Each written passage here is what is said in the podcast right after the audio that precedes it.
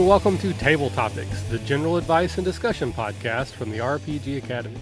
I am Michael, and I have brought along with me, as I always do, my favorite co host and yours, the Caleb G. Caleb, how are you doing today, sir? Oh, I'm doing pretty well, Michael. I'm wishing I had that uh, half elf racial save against magical sleep, but uh, I think I'm doing okay. Things could be worse then, I guess. Could be very worse. So, pretty much, we're just going to jump into today's topic because it's sort of a continuation or a reboot of last episode where we kind of got off topic too much and we started meandering and we really weren't providing what I felt was quality information. So, we're going to talk about campaigning and building your own campaign worlds. But before we do that, we have one thing we always have to do first, and that's take a step back and say why we're here. So, Caleb and I try to use these table topic episodes to share some of the wisdom that he and I have gleaned from our many years of playing tabletop RPGs. But we understand that the advice and opinions we share may not be applicable at every table every time. But there is one piece of advice that we do feel is pretty universal. And Caleb, what is that one piece of advice? If you're having fun, you're doing it right. That is correct, sir. So no matter what game you play, what system or edition, or what rules you use, don't use, or misuse, if you're having fun, you're playing the game correctly. And with that out of the way, we're going to jump into campaigning. Now, we did touch on this a little bit last episode, but we're going to kind of recap some of that here and then hopefully move forward. So, the thing I want to start with for both of us, and Caleb, you answered this last time, so we'll, we can kind of recap it, is why do you put the time, effort, and energy into creating your own campaign world rather than using an established property that exists like Dark Sun or Eberron or Forgotten Realms or outside of D&D, you know, playing in Star Wars or Star Trek type of a thing? Okay, so I have two answers to this question. First off, it's more fun, and I think it's easier. I have a lot more enjoyment at my game table when both I and my players can create the game world that we're playing in. I think it makes for a more entertaining and a more engaging story.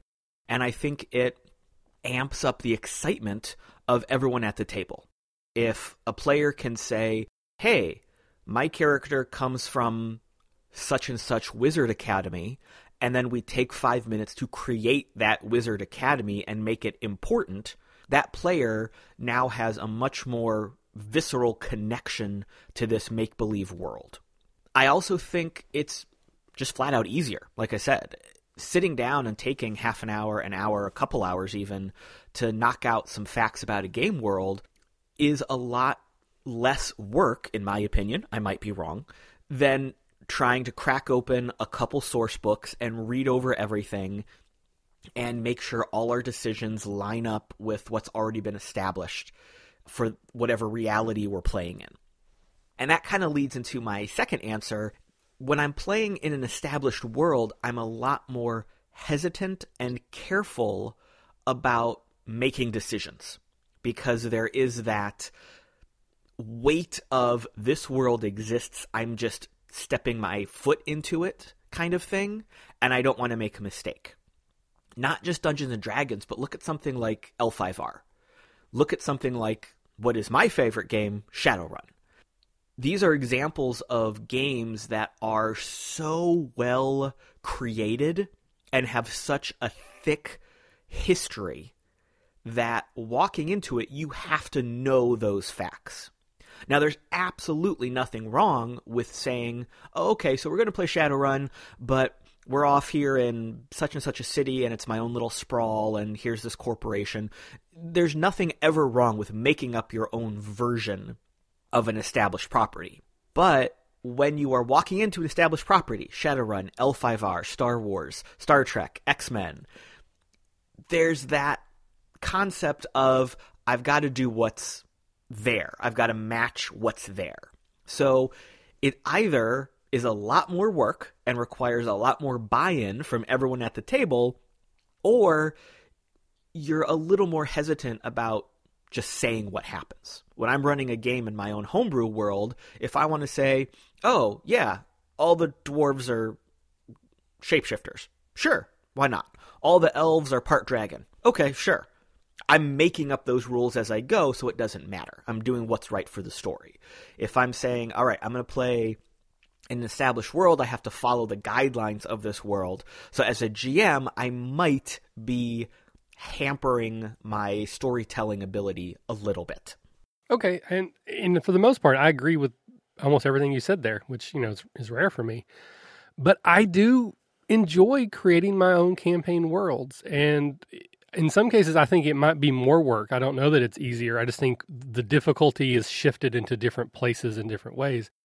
But a lot of my game prep is mental. I've, I've said that many times before on my commutes to and from work, when I'm just sitting somewhere bored in a meeting, my mind is always wandering, and I'm always, or my mind is always wandering, I should say, and I am uh, I'm thinking about the game, and a lot of that creative energy is flowing into creating my own worlds. And you know, I think we've mentioned this before, but you and I both kind of fancy ourselves as writers, and someday would like to be writers, and I think that's part of you know whether we are that because we want to be writers or we want to be writers because of that aspect of our personality it sounds like we both enjoy the process of creation and in this place a creation of a campaign world there is also the the issue that i've brought up before where if i'm in an established property and someone at my table happens to know it as well as i do or most likely better than i do then i'm afraid that i'm going to screw something up and i'll say oh yeah, you meet a uh, someone named Elminster, and uh, he's a evil cleric.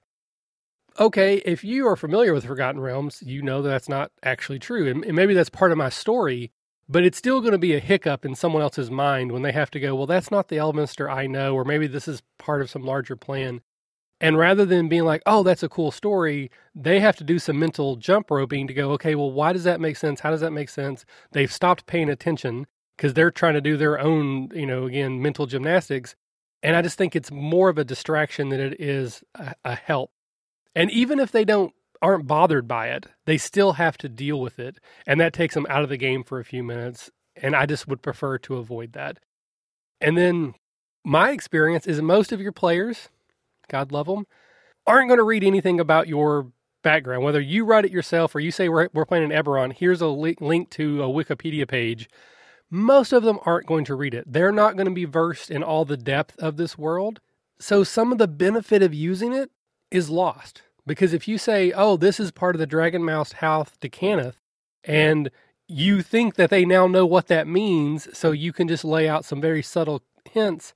No, you're still going to be explaining what all that means and all the different houses and how they interact. Most of the time, I'm sure there's exceptions. In my in my experience, no. So it's easier for me to just assume they don't know anything about my world and lay it out to them as I need to to get their buy-in and their, you know, their interaction in my world in the correct way. So it sounds like for the most part you and I are pretty much on the same page. So let's move then into the actual process. So I'll start with you. Again, we're going to try to avoid the ones we're currently working on unless it's just super relevant. But once you've decided or you've had the inspiration to start your next campaign world, how do you actually go about making that manifest? Well, I guess it really depends on what my inspiration was for this project. If it started with an idea that I had, it it was probably something like, "Oh, well what if this one thing about the fantasy generic trope was different?"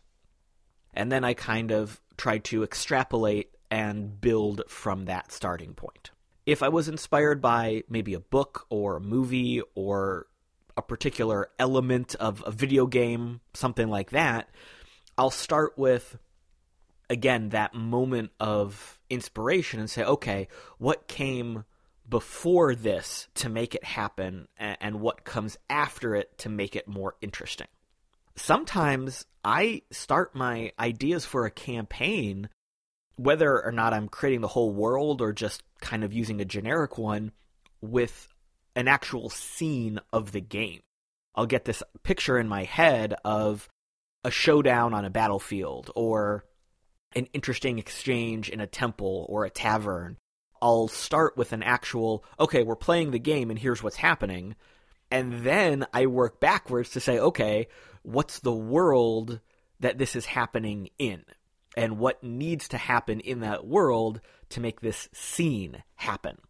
So I'm kind of all over the place. I don't really have a set, I start with this and move on to here kind of pattern. I just start with whatever makes, for me, a good place to say, oh, okay, well, this is an idea, and figure out that idea. And sometimes that idea is what my players asked. Uh, there was a campaign I started working on for my home group, I don't know how long ago, a year, year and a half ago, probably where my one friend said, "Okay, I want to play D&D, but I want it to be more episodic because we can't get together every week. So I want a game that it doesn't really matter if we can't play for a month or whatever. So it needs to be episodic. It needs to be kind of just short chunks of a story. And I think it'd be really interesting if the world we played in was kind of like supernatural in the sense that we're still playing D&D. It's still a fantasy game, but there's all this stuff going on around our characters that they can't control and is way more powerful than them and they're just kind of average people who still have class abilities and magic and and whatever but they're struggling against something that they really have no hope at succeeding against so i very simply took his request and translated that into a pretty interesting and unique game world that I would love to go back to if we ever had a chance.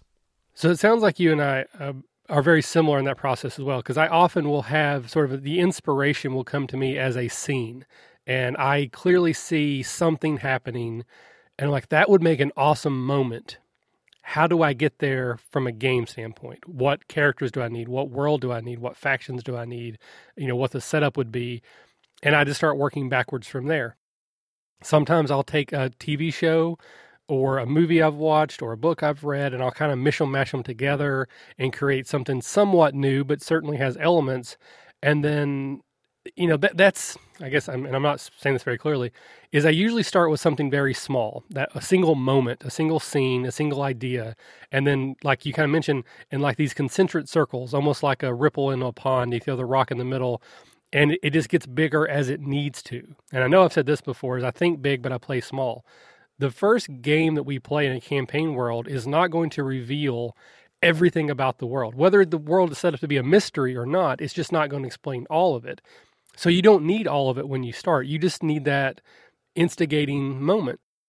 Whether that be two ships that are fighting in a sea, which turns out to be uh, uh, landlocked. It's like more like a great lake, and neither one of them knew it, or something crazy like that. Or again, are all dwarves or shapeshifters, or there's aliens and magic daggers. Whatever the case may be, once you have that, you build from there. I will do a lot of just mental thinking and you know building in my head for sometimes weeks, months at a time before we actually play. But a lot of the true creation will come in my session zero very recently I started a game which it has not taken off. I, still have hopes that it will, called Spirits. And this was a mishmash of the Heralds of Valdemar series by Mercedes Lackey, Judge Dredd, and uh, the, the Dark Tower series by the by Stephen King.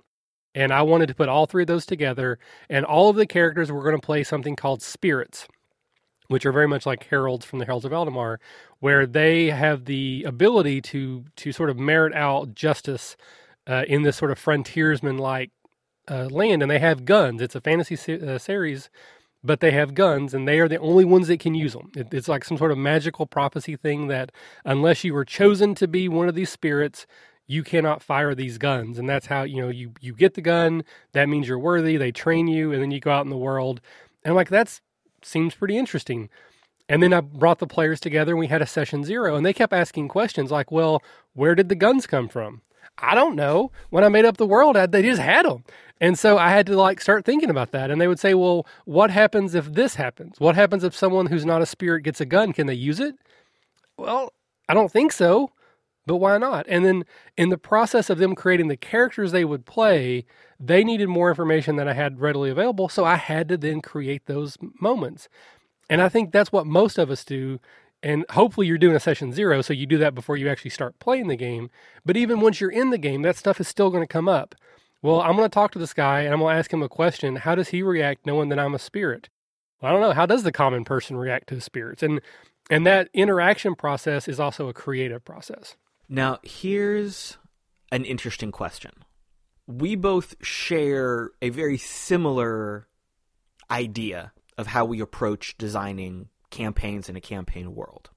Did you always do it like this? Because you've been gaming for a lot longer than I have, and I know you've been creating things for a lot longer than I have. So, has your process changed over the years? Yes and no, because of course I can't have simple answers. But when I first started, again, I was like 12 or something. I didn't, I mean, we played in my own settings, but the settings had no details. It was just you were in a town, and realistically, the world did not exist outside of that town until the characters decided to leave that town. So I, I had no idea of like politics, socioeconomic, you know, racial relations. None of that was in my game. You were a bunch of adventurers in a town. There was a cave outside of town that had a bunch of goblins in it, and you went and killed them and took their stuff. And that's how my game started. But as I, you know, got older and I began reading more media and getting more and more involved in wanting to be a writer, and I think the the process of how you create a novel or a short story to me is now intertwined in a way that I cannot separate from how I would start a campaign. So that's just my process. I have no idea. Uh, it sounds like you and I have a similar one, but we also have a similar background in wanting to be storytellers outside of a role playing game. So I'm not sure if that makes sense for everyone to follow that method or not. Okay.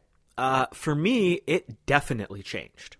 When I first started learning how to be a GM, I went the extreme opposite and I created the entire planet, the entire world where my adventure happened when the story actually started in one tiny little town on one tiny little continent in the middle of nowhere.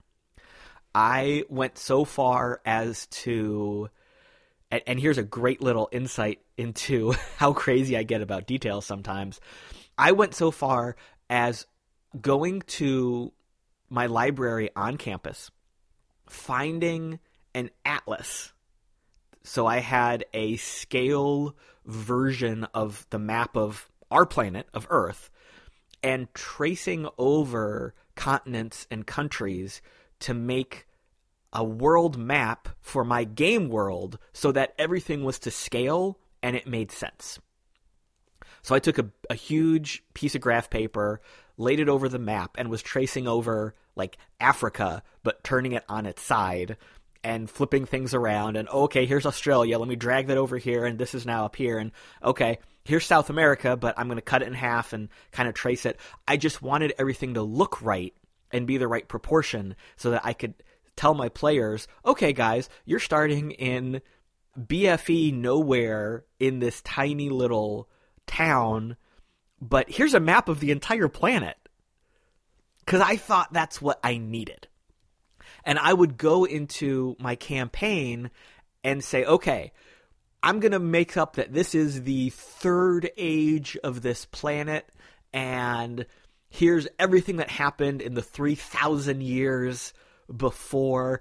I distinctly remember and still have on my bookshelf a timeline of about 3,000 years of happenings for one of my first campaign settings. And I can tell you for a fact that in my very first game of that campaign, no one gave a about what I had written. I had the map, I had the timeline, I had all this stuff about my own pantheon and who was related to whom and how such and such a deity impacted the wizards and how a different one impacted the clerics. And no one cared. No, they said, okay, great, we're heroes. We're going to go fight some lizards. Awesome. Yeah. And I think, and I'm going to, you know, some of my preferences are going to come out in here, but I think that's a common thing that happens, particularly when you're new to this, is you feel like you have to do all this extra work so that you're prepared because most of us are terrified of improving. And what happens if they ask me something I don't know the answer? It's going to destroy the, the reality of our pretend game, and they're going to realize that I'm making all this up.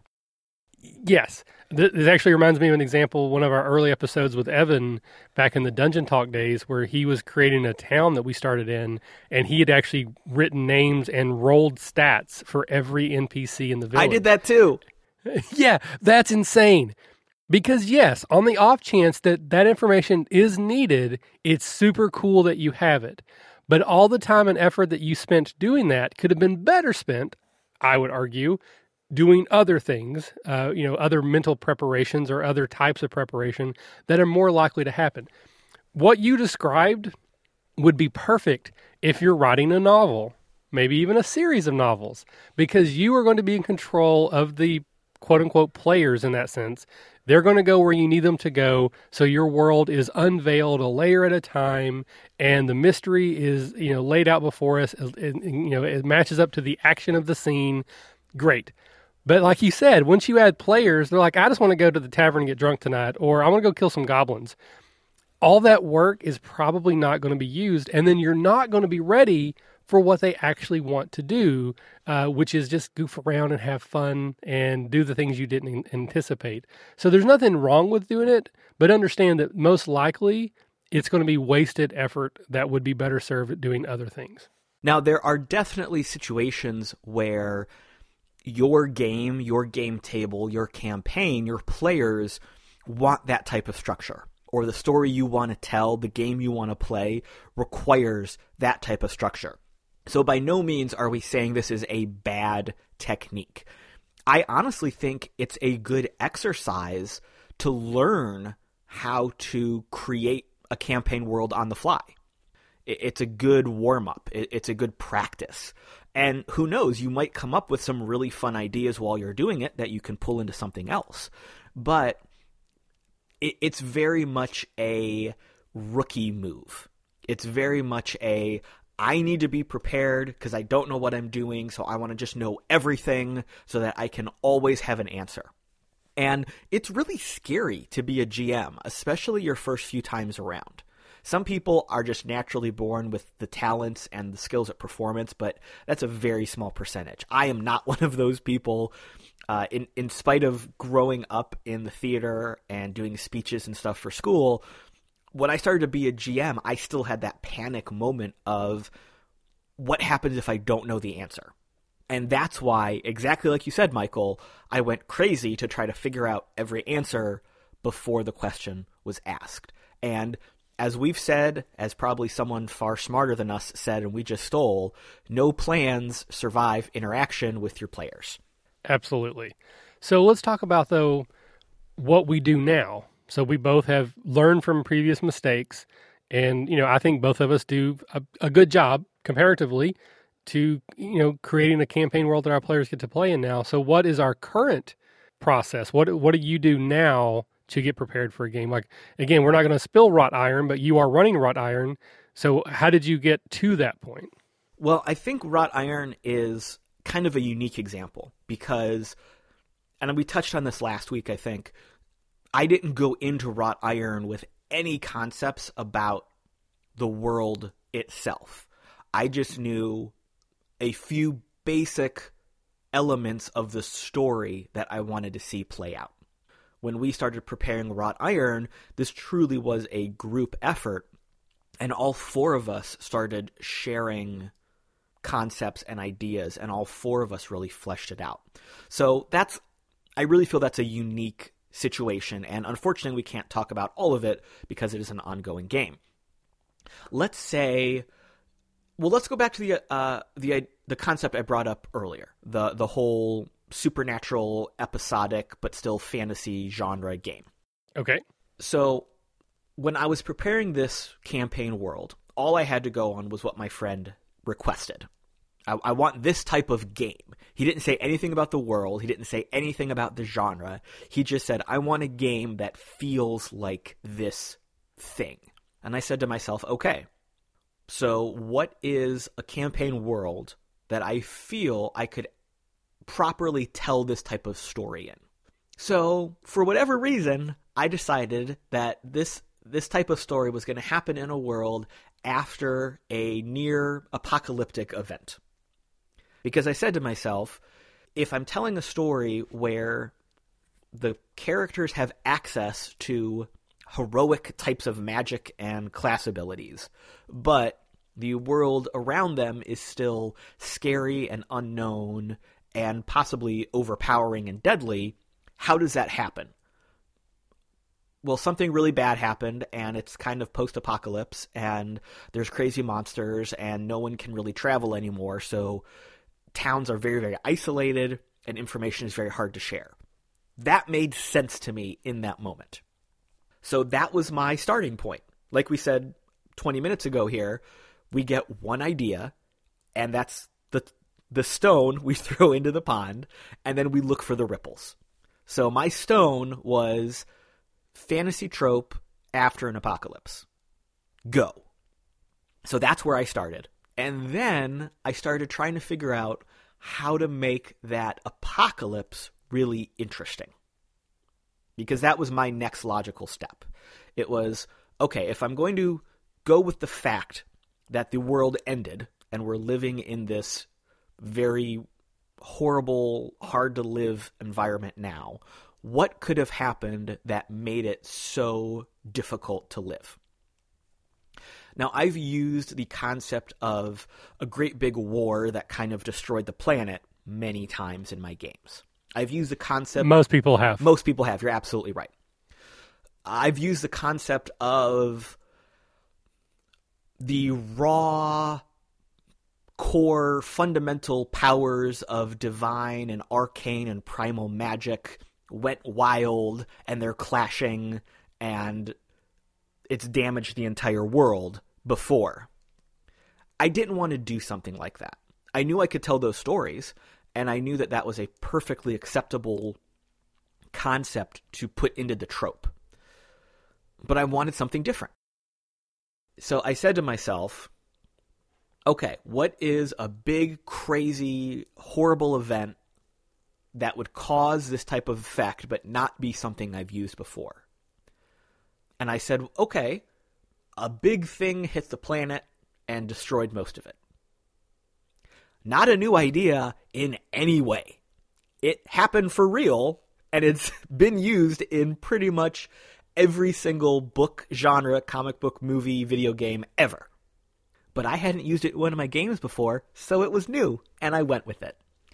On top of that, one of my players had brought up the idea that she came from a very isolated mountain village, almost like a monastery, where the concepts of ninjas and samurais still existed.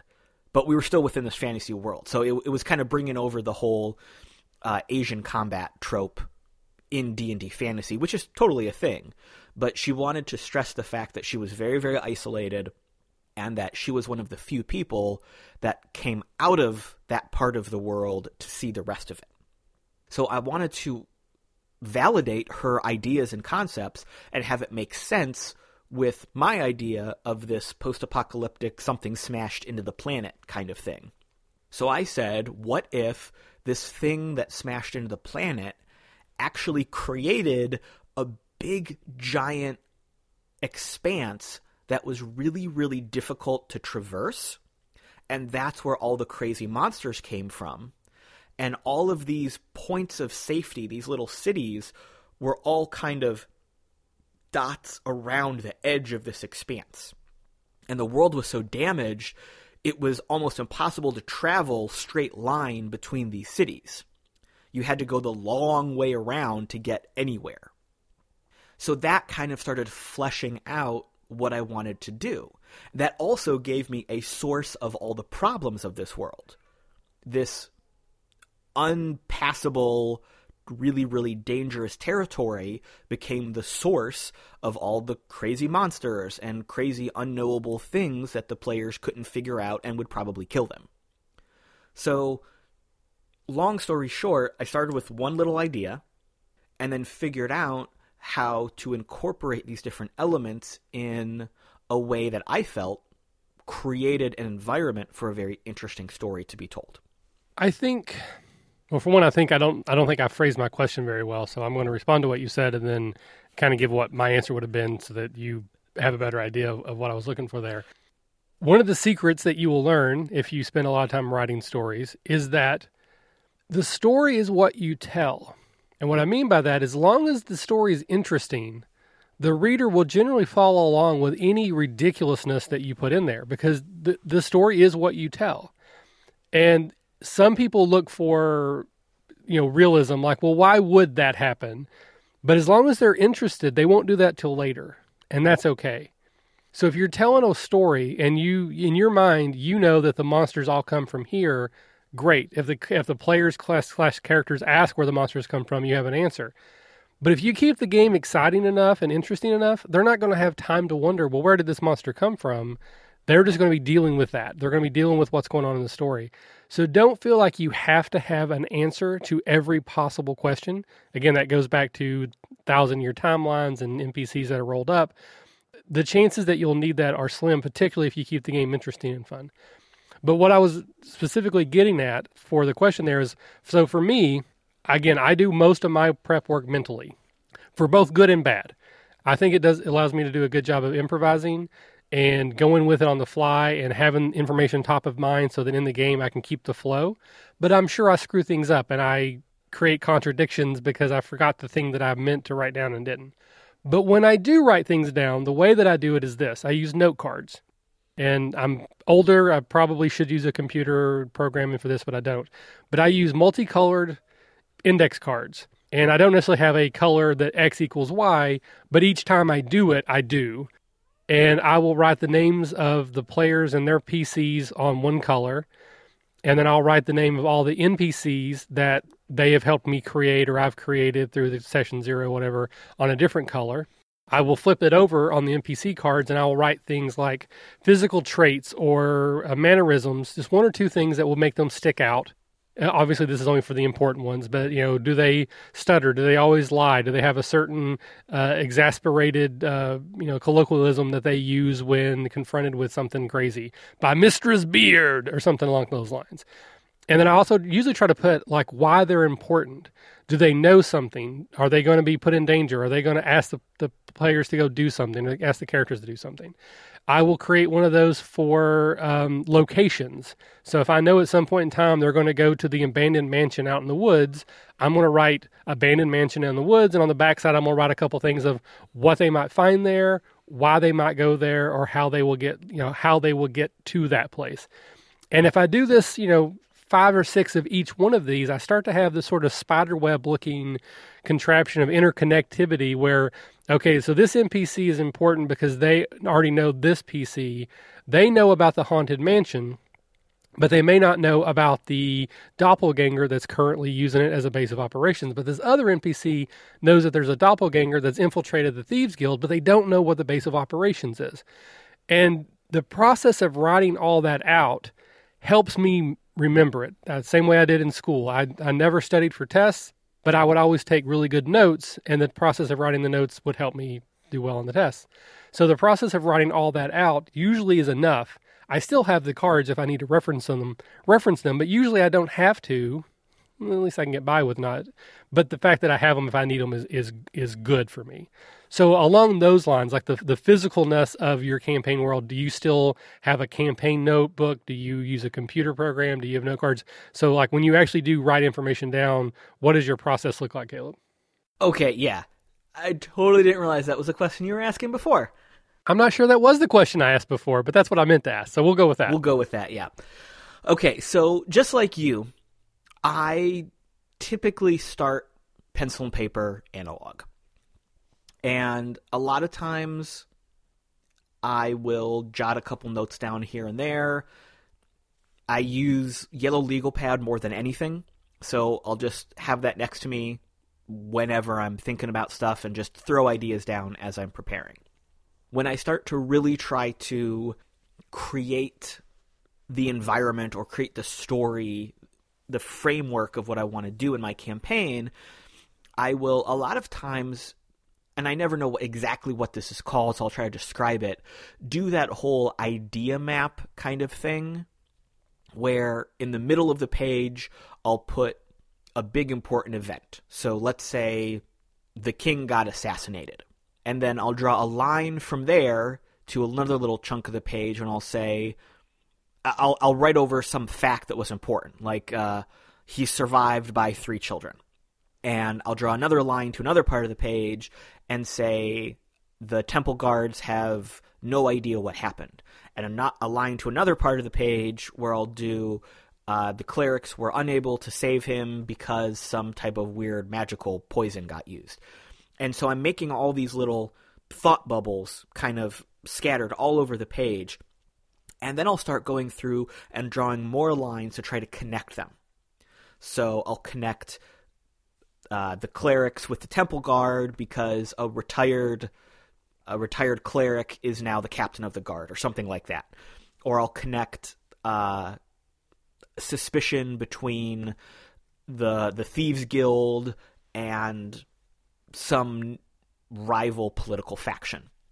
So basically, I start circling or drawing little boxes around all these random elements all over the page and then connecting them all over the place. So I've got a big web of ideas. And then I'll usually scribble in little notes along the lines I've drawn to say, oh, okay, well, this is a thing that now happens, or this is the NPC that actually knows this, and then draw a line from him to somewhere else. So basically, I have this big sheet of paper, start really small in the middle, and start throwing all these ideas all over it and connecting them with all these different lines. It's a lot messier than note cards, but it puts it all on one page. And my level of crazy when it comes to creativity means I want to see everything in one place. Now, a lot of times I do this all mentally because I'm driving to work, I'm in the shower, I'm in a meeting. Just like you, I'm always thinking of something in the background. So a lot of times I am just churning out ideas. Sometimes I'll just sit there and repeat the one idea that I have. Okay, the king got assassinated, and there's a whole political aspect of this. What comes next? What goes into this? What came out of this? What's the most exciting story to tell. Okay, the king got assassinated. There's a political story.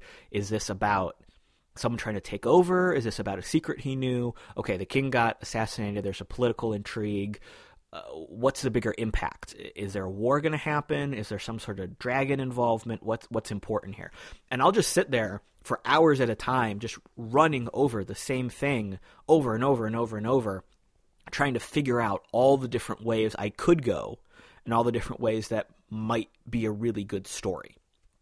And then I'll start writing stuff down. I don't do stuff uh, digitally on computer as often as I should. A lot of times I'll just have a Google Docs or Notepad open on my phone and just type stuff into it randomly. I don't know if that's something I'm going to try to change or not going into the future. There are so many great uh, digital resources out there I mean, let's let's put a plug here for network member City of Brass. Tools like that are really really good at creating a world and keeping all your notes straight. But in my mind, because I know how I think and how my creative process works, I want to go into one of those campaign tools with all my ideas done. So I'm basically filling in the blanks. My creative process is a lot more random and free form and I feel like if I'm just sitting here writing down notes on my legal pad and crossing stuff out and scribbling, it lets me be a little bit more organic and effective in my creative process. Although I really like the whole note card thing because then you can move ideas around physically on the table and you can see different connections. It's kind of like every procedural cop show when they have the wall of evidence and they're connecting them you're you're physically saying, okay, here's this NPC, here's this tavern. How do they go together? And you can move them around, and you can say, oh, well, this NPC goes to this tavern, but he lives over here, or oh, this NPC runs this tavern. I'm just going to put them together over here. Being able to physically see how your story elements actually relate to each other is a big, big help. So I might start doing it that way. It has worked very well for me. I don't do it as often as I should because every time I do it, I think it helps. It's, it's been very beneficial. And some of the games that I run that I feel are some of my better games are the ones that I have done that with. So it's just a matter of, of dedicating that time. And uh, you mentioned the Google Docs, and that is something that for Wrought Iron we did. Is we had some initial, uh, excuse me, we had some initial conversations over social media. We had, a, I think, we had a Google Hangout where we all got together and we talked about it. And then you created a Google Doc, and you just started throwing some prompts like, "I need each of you to answer these questions," and then we would be able to go in and edit. We would see what other people had written, and you know that that sort of became a living document that we have used uh, to one extent or another to help flesh out the worlds. Again, that is kind of an odd example. I don't know if everyone is as comfortable with that total collaboration or not, but it has been an effective tool for us. Doing a shared Google Doc like that is a little bit more I don't want to say an advanced technique, but it reflects a more open narrative creativity at the table. You're, you're letting everyone incorporate, you're letting everyone discuss. It's the kind of thing where once you have a group that everyone trusts each other and you trust the creative process and you're willing to really brainstorm and discuss things, it's a lot easier to happen. That's not the kind of thing you can do with a brand new group. That's not the kind of thing that you can do at a convention with strangers. This is something that, hey, we've been playing together for years. Let's really work together and create something together. So, one of the things that I want to stress over and over and over again, at least for me in my process, is I think big, but I play small. So, what this means for me is let's say that I have a campaign idea where I expect at some point my characters are going to become super important into the, the world politics, you know, or certainly like the kingdom politics, but they're not going to start that way. You could very easily start inside a tavern. I know it's cliche, but it's cliche because a lot of us do it, a lot of us do it because it works. So, let's say you're starting in a tavern and you decide there's going to be a tavern brawl. So, you, uh, you have someone that seems to be out of place and they're getting picked on. So maybe your characters are heroes and they decide to protect this person and they kind of get into the bar fight to keep them safe. You know, you've seen that in a thousand TV shows and movies and books.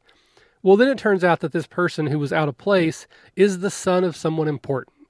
It could be a political person, it could be a crime person, it could be, you know, someone from another kingdom like a, a, a, a diplomat. And the fact that your character stepped in and helped them has put them into the uh, crosshairs, or at least into the periphery of these powerful people. That doesn't mean that tomorrow they're going to send them off on a secret mission, but they've heard of them. They, they, they know about them. And then maybe later it could come up where the players ask for a favor. Like, hey, remember that time we saved your son from getting his butt kicked in that tavern? Yeah, we need access to this. And you can plant those seeds even if you don't know what you're growing yet. And I do this all the time, whether I'm good at it or bad at it, people can have their opinions. But I very often will put in situations where I will not decide ahead of time who that person is. I'll just say, okay, there's someone in the bar that's really important, and that's going to be important later. And then that gives me freedom that if, if the players don't do anything, maybe they're like, I don't care, I'm going to let the guy get his butt kicked. Well, now the fact that they didn't intervene may become important later. Like, oh yeah, I know you. You're the guys who let my son or my daughter get the crap kicked out of them or killed. So now you're going to do this for me. And rather than asking for a favor, they get told they owe a favor. I still have the same connections, but the way that they evolved are different. That makes the world feel a little bit more alive. And I want to relate this to one of the questions we got about factions. You know, how do you build factions in your world where different groups or different players could be involved in different ones?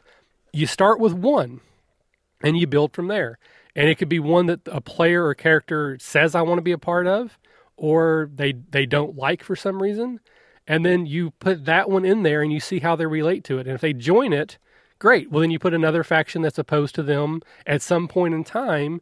Oh you need my help. Too bad. You are part of the harpers and i hate those guys so i'm not going to help you which adds additional complications.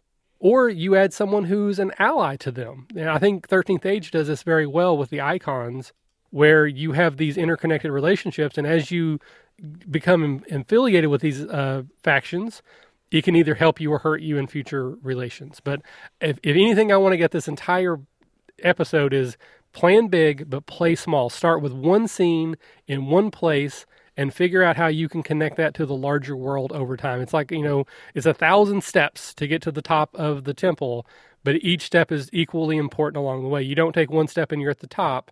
And, you know, maybe you don't even know what's at the top yet. That's okay. I see you've been trying to jump in there, Caleb. I'm sorry. Go ahead. No, no, no. I, I was really just agreeing with you. I, I like how you're more willing to be flexible with the facts as long as the elements are in place. So, what you basically just described was I want this scene to happen, but it could end a dozen different ways. Your focus is on the scene, on the event, on including a certain element in the story. But how that thing is resolved and its impact on your campaign world and the game, you are more willing to leave up to chance, up to the input of the players, up to a reaction to a choice that a player made. That's something that, that has come at, from years and years of playing. Uh, you know, as as you said early on, no campaign lasts first contact with the players. If I've tried to decide ahead of time how my players will react, I'm not playing a game, I'm writing a story. And I have done that. And I have played in games where that was done, and they can be fun. I'm, I'm a certain person who says, you know, a little bit of railroadness I'm fine with, but there is a point where I want my character to have agency, and I think that is a great way to to include it and let the players and characters do what they want to do but they're still going to get to where I wanted them to get to. You know, and uh, Jim McClure has said the same thing a couple times regarding his L5R games is that he'll let us do pretty much whatever we want to do, but we're still going to end up in that final scene.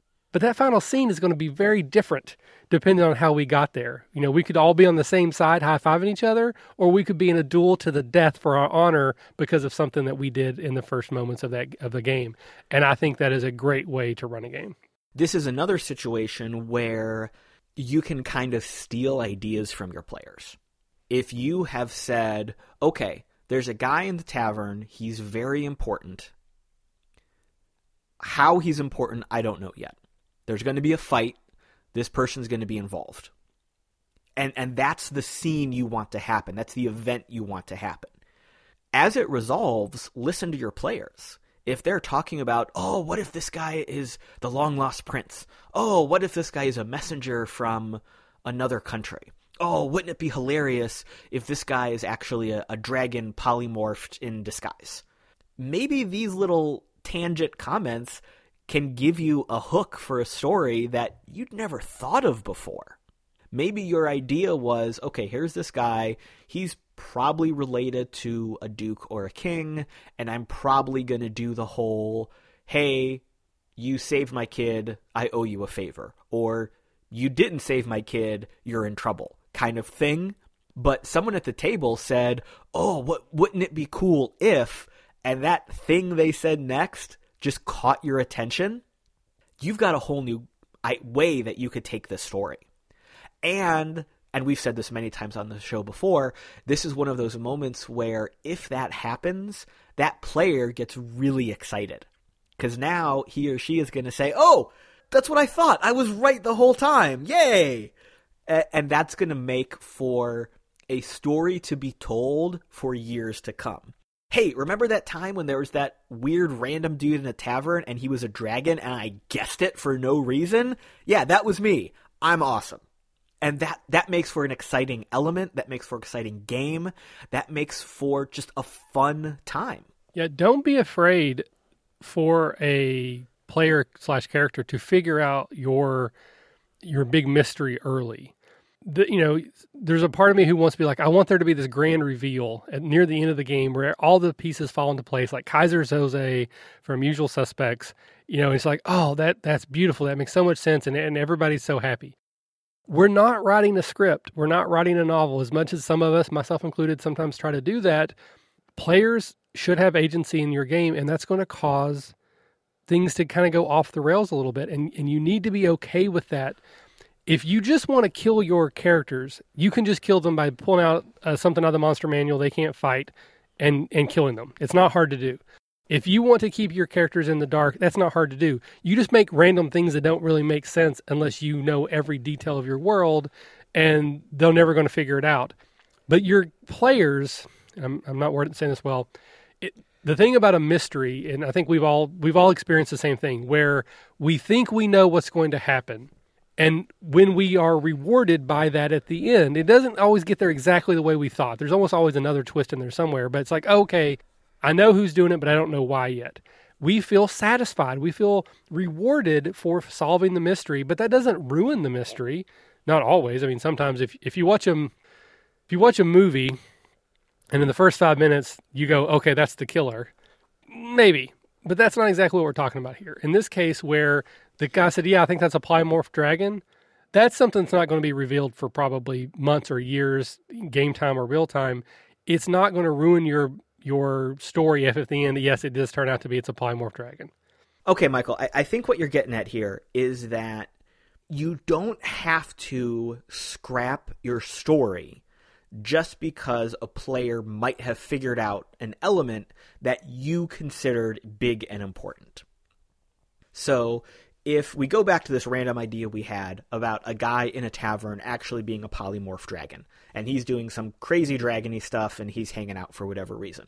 If your story revolves around the fact that this is a dragon, and now the players are getting brought into this whole dragon conflict, and that's what your campaign is all about. And one player randomly says, Oh, I bet that's a dragon. Like he figured out your mystery. You dropped one tiny little clue about, I don't know, smoke dribbling out of the guy's mouth because he forgot to not polymorph that part and he's a red dragon. Or he did something really suspicious and a character rolled an insight check or a perception check and, and got lucky, you know? that type of thing doesn't ruin your twist. Because what we're talking about here is that big twist moment in the plot. You, as a GM, want to get to that point of, oh, and ta da, pull back the curtain, it's a dragon. You are excited by that, and you think your players will be excited by that. So, if you can't get to that moment, you feel that the excitement has been pulled away a little bit. And maybe your excitement has actually been taken away because you kind of lost that big reveal and that's what you were excited for. But having a small fact be revealed doesn't ruin the story. Going with this whole dragon thing, you still have the whole excitement of, okay, yeah, this guy was a dragon, but now let's look at the big picture. Let's unpackage the plot. Michael, you said you plan big, but start small. If your big plan is a War of the Dragons, your small start is this guy is a dragon. If the players make the connection, this guy is a dragon, they haven't jumped to the big picture, War of the Dragons. You still have that in your back pocket. You still have that to reveal. And yeah, a lot of times if you're watching a movie and you figure out who the murderer is in the first five minutes, it's not fun. But that might just be a bad movie if we're playing a game, the plot hasn't happened yet. Those scenes haven't been shot yet. You, as GM, still have full license and agency to change everything and make it more exciting.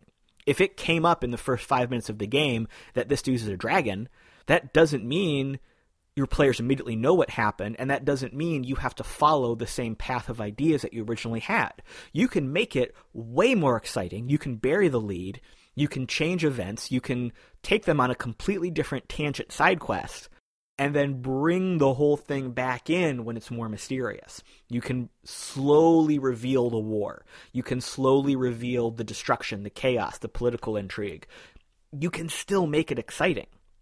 Just because one fact has been revealed or figured out or not happened the way you thought it should happen, the rest of your story hasn't been written yet. You still have the freedom to revive that concept that your story hangs on. Yeah, there's a couple things that came to mind there as you were talking. One of them is that meme, and I'm sure you've seen it from, uh, I think it's from the original Jurassic Park, where uh, the guy who plays Newman, that he's having dinner or lunch with the other guy, and they're talking about conspiracy stuff. And he's like, "Hey, this guy over here is trying to sell me dragon eggs or whatever it is," and he's like, "See, nobody cares." So yes, if your characters recognize that that character is a, a, you know NPC is a polymorph dragon, maybe maybe everyone else already knew. You know, maybe again on the fly you're like, oh yeah, that's Charlie. We just that's you know that's we just don't mess with Charlie. Yeah, no one cares about Dodgson. You can find a way to make it work. And and my my actual thought there would be okay. So my big reveal that there are dragons living among us is is is over in the first five minutes.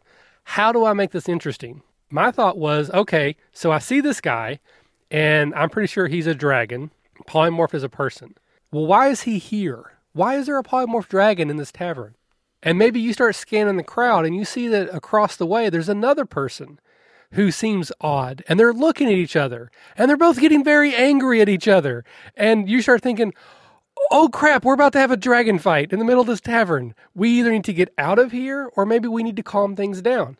And whatever way the characters choose, that could be an interesting story. Like, I would love for the face of a party to get up and go sit down with Mr. Dragon, who he thinks is a dragon, and tries to calm him down because he doesn't want them to erupt into a dragon fight and kill everyone in the tavern collaterally. I mean, you can equate that to like a mob situation where you have two mob bosses who are about to open up fire in a crowded restaurant and you try to calm them down because you're just trying to protect innocence that tells me a lot about those characters and that, that gives me a lot of information that I can use to make that story great further on. Because let's say they all run out of there. I probably would.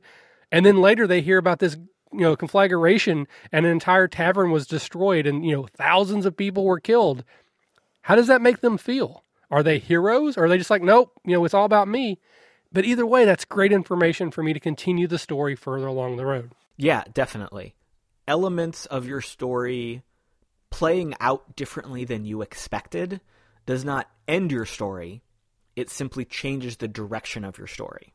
And in my opinion, it makes it more interesting. Something I've been realizing, and I really knew it all along, but it's just more apparent in, in my mind right now as we're playing Wrought Iron. The things that happen in our gaming sessions are way more exciting and interesting than anything I could have planned if I was just writing the story titled Wrought Iron. The last session we played, I never would have thought of that. I never would have written that scene, and it never would have gone like it did. Uh, and I know I'm being cryptic here, folks. I apologize, but this is a really great episode, and I can't spoil any of it. Although I kind of might have done so on an interview with James and Kat, so I guess you'll get a little bit of a spoiler. I could I couldn't help it though; it really wasn't very important to what we were talking about at the time.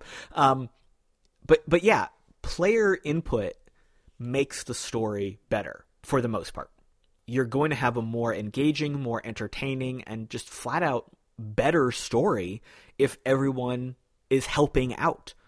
A group typically has a better project than a single person. Of course, everyone who was in college knows it's absolutely wrong because group projects are horrible. But now we're having fun, and now we're doing something we want to do. We're not writing a paper for Communication 101.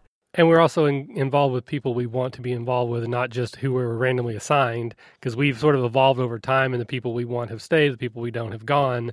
And so you're a cohesive gaming group, not a random assignment of strangers. Right. Yeah. We're, we're, we probably have similar ideas, I think with the four of us that are playing Wrought Iron, we all have our own unique take on things, but we all have a very similar understanding of what tells a good story. And we know how to make something entertaining happen. We're not selfishly saying, well, I want this scene to go this way because I want my ending.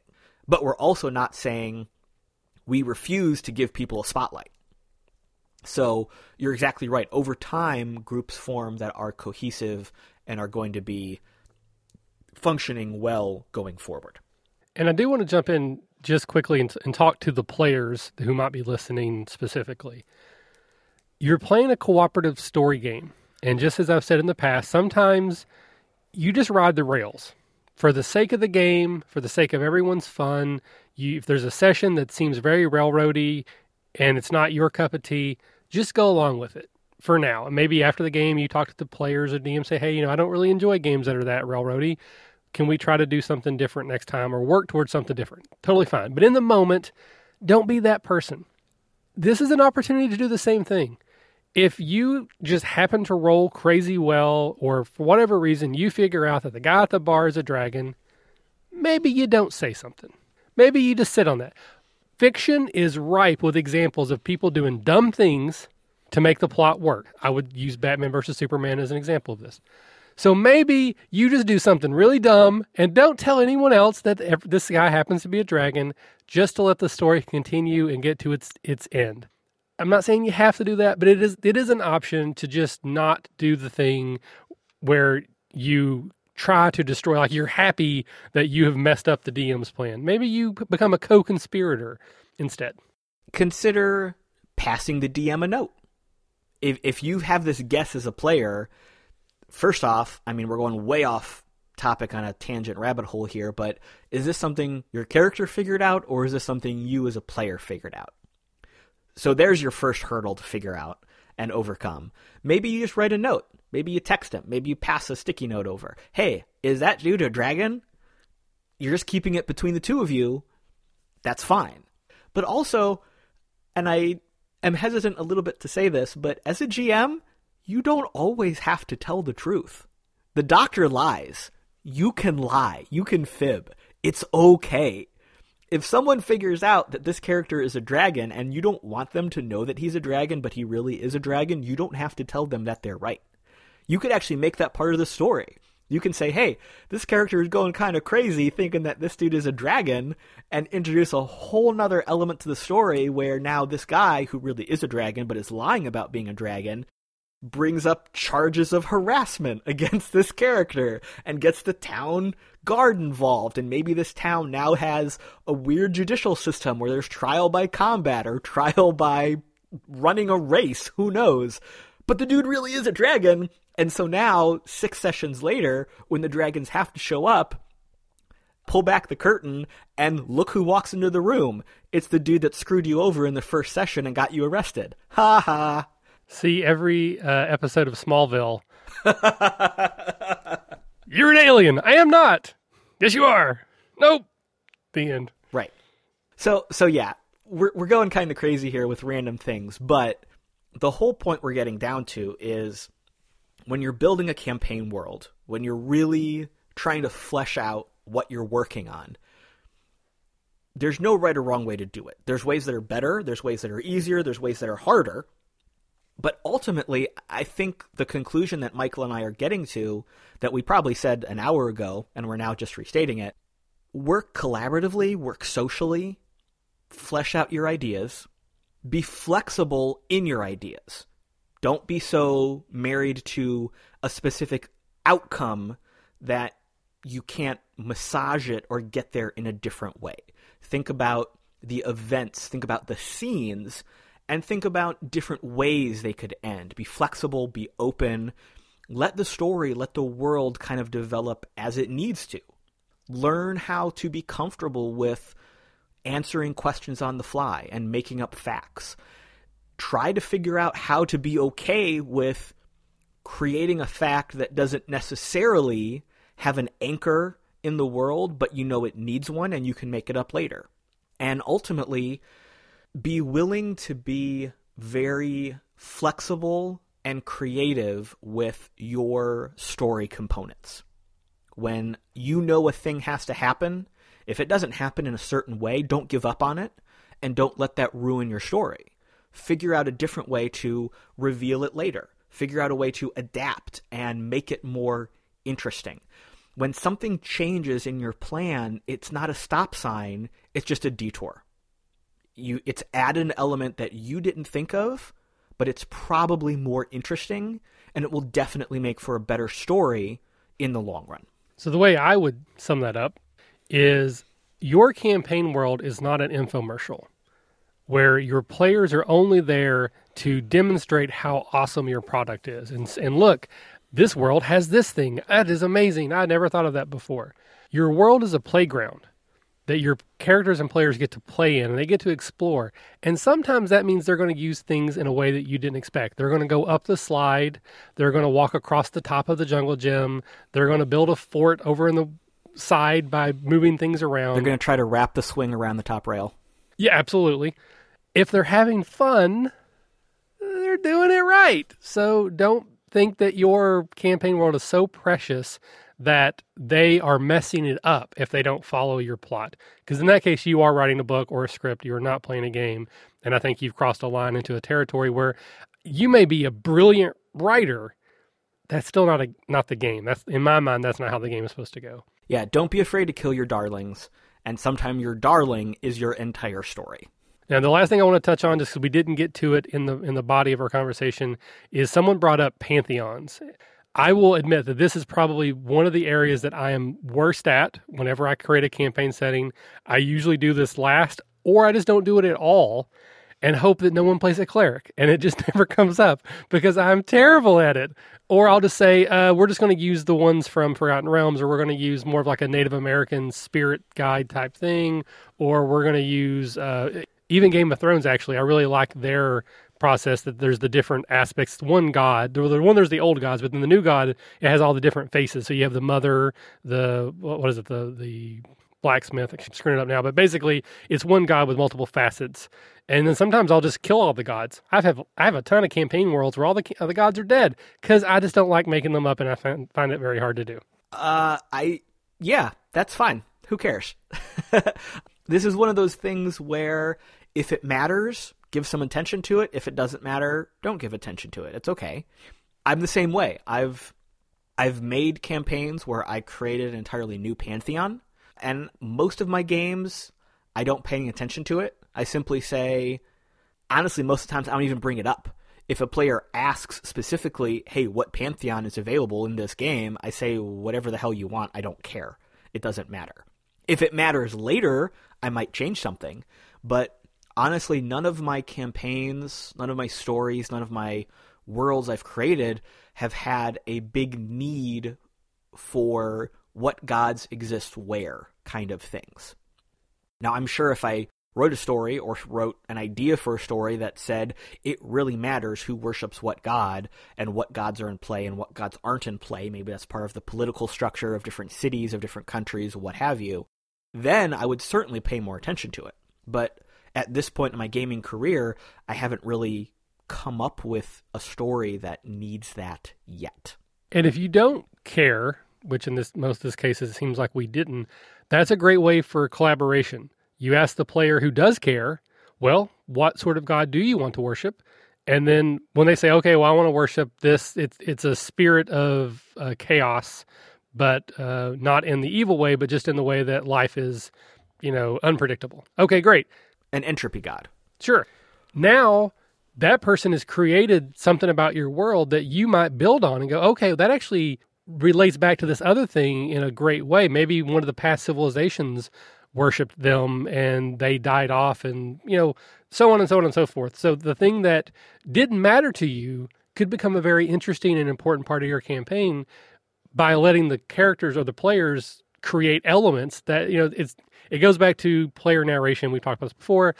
If you're not great at it, maybe you say, okay, you killed the goblin. What does that look like? You're giving your players a very specific window where they can have full narrative control in a way that has no chance of breaking your game because they're just describing how they killed a thing that's going to die no matter what. This is the same sort of thing in the game world. I'm not going to let you create an entire kingdom. I mean, I could, but in this case, I'm not. But I'm letting you create something that doesn't matter to me. It doesn't matter to the game and it might become important. And I think that is the true power of collaborative storytelling. And this goes back to an episode a few weeks ago. Yes, there's always a chandelier. Always. If a player asks for something, he or she probably has a specific idea about why it is important. So if a player asks about a deity, I'm going to bet that she's doing something very cool related to that deity, and she needs it to be there for a specific reason. So, yes, have the conversation and try to work together on it. Absolutely. So hopefully we have done a little bit better job this time than last going through our process and also giving you guys some examples of how we have done things, how we have problem solved, and how we have had some success or not in our game. So hopefully it has been helpful to you. Uh, as always, we appreciate you listening. So, with that, we'll transition to the end of the episode. We don't have any new reviews to read, and we don't have any new Patreons or patrons, I should say, uh, to welcome aboard. Hopefully, that will change by next week. And there's really not a lot of new Acadecon news other than to say that it's it's soon. This episode should be out next Tuesday, which means there will then be nine days before the Kickstarter goes live. Yeah, Caleb's eyes just about jumped out of his head when he saw heard me say nine it right now again i go back and forth between being completely confident and terrified uh, that we're gonna we're gonna succeed. So if, if, you are on the fence please jump off the fence. Come on our side because we need every help we can get. And and make sure you jump off the fence on the right side. Uh, jump Cor- correct. jump on the Acadecon side. The grass is greenest. Uh, there are no vultures. And we have a star trek bridge thingy Artemis Artemis thing. What? I don't remember what it's called. Artemis Bridge Simulator. Ar- Artemis Spaceship Bridge Simulator. Right. It's not actually Star Trek, but it's Star Trek. Pretty much. Uh, and then just a quick thing about the reviews. We are still having the contest going on. We have hit 10, so we do have at least one Acadecon badge we are going to give away, as well as some cash at Gen Con for you to buy the new cool game or go out to eat or drink or whatever it is you would want to spend some money with at Acadecon. But we have room for more. Gen Con. We need Gen Con. We need more uh, more reviews. So if you have not yet written us one, and I guess I will jump in here. We had a crazy huge spike in downloads last week. I mean, like astronomical for us. We had more downloads last week than we had for the entire month previous and almost the last two months. So I looked at some of the numbers, and it doesn't look like our new episodes have shot up suddenly. It's that a whole bunch of our old episodes are getting downloaded again, which makes me think we have several hundred new listeners. I don't know where you've come from. So please, if anyone out there knows, if we got a shout out somewhere that I don't know about, another podcast gave us a mention, we were, you know, we were linked in a, a, blog post somewhere, whatever. Please let me know. I want to thank whoever, you know, gave us a shout out if that happened. But if you're new, thank you. Welcome, uh, welcome aboard. Hopefully, you will stick around and you will find that uh, we do what we can here to provide content that you will find useful. As I like to say, it's either entertaining, educational, or inspirational. Those are what we, what we're going for here. But uh, regardless, thank you for finding us, and hopefully, you'll stick around. Caleb, any last words from you before we shut this down? No, I think we've rambled on long enough today. Yep, just about out of my quota of rambling. So this has been Michael, and for Caleb, we will see you next time.